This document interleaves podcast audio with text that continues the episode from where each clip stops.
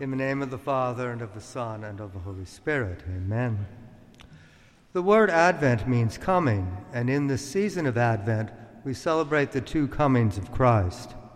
First, we celebrate his birth in a manger in Bethlehem, when he entered our world as a human being and began his work of redemption.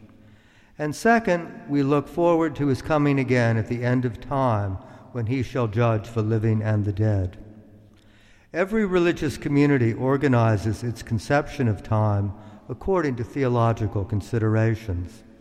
Thus, the Jews date their calendar from the creation of the world, and the Muslims date theirs from the year 622, when Muhammad emigrated from Mecca to Medina.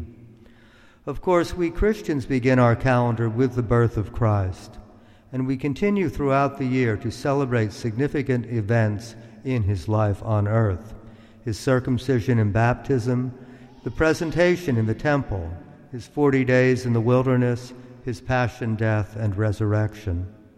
We celebrate as well significant events in the life of the church and of his mother Mary and of the saints.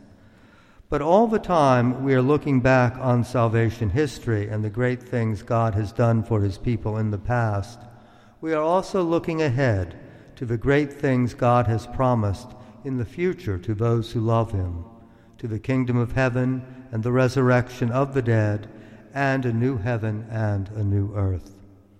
But our Christian worship has not only a temporal dimension, but a physical one as well.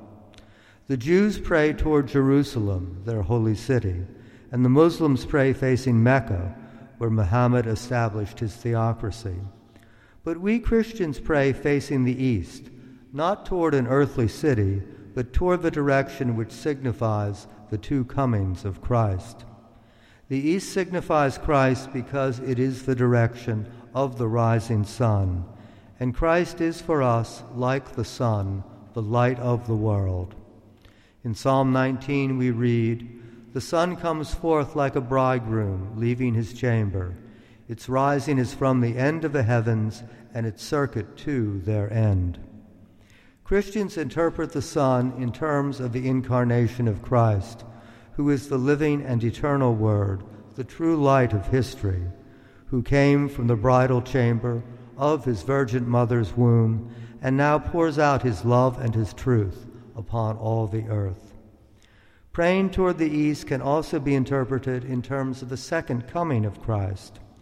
When we pray in the liturgy, we look to meet Christ in the holy sacrifice of the Mass, the Christ who has come, the Christ who is risen, and the Christ who will come again.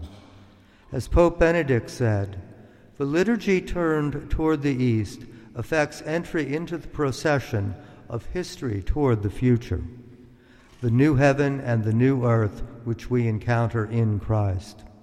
It is a prayer of hope, the prayer of the pilgrim as he walks in the direction shown by the life, passion, and resurrection of Christ. It signifies that cosmos and history ultimately belong together. The cosmos is praying with us, it too is waiting for redemption. It is precisely this cosmic dimension, uniting past, present, and future, in the continuing hope of redemption, which is the essence of Christian liturgy. In our responsorial psalm, we pray, Lord, make us turn to you. Let us see your face, and we shall be saved. And so we turn toward the east, eager to see the face of Christ. Historically, all Christian churches were built facing the east in the direction of prayer. And even if it were not physically possible to build the church facing the east, symbolically the location of the altar and the tabernacle were in the liturgical East. And historically, too, the priest and the people prayed together, facing liturgical East, as we do here Prince of Peace, united in one hope and one faith. And finally, Jesus tells us in today's gospel that we do not know the appointed time, and so we need to stay awake and be constantly on the watch. So let us prepare our hearts with prayer and penance and good works that we may welcome our Lord when he comes again. In the name of the Father, and of the Son, and of the Holy Spirit.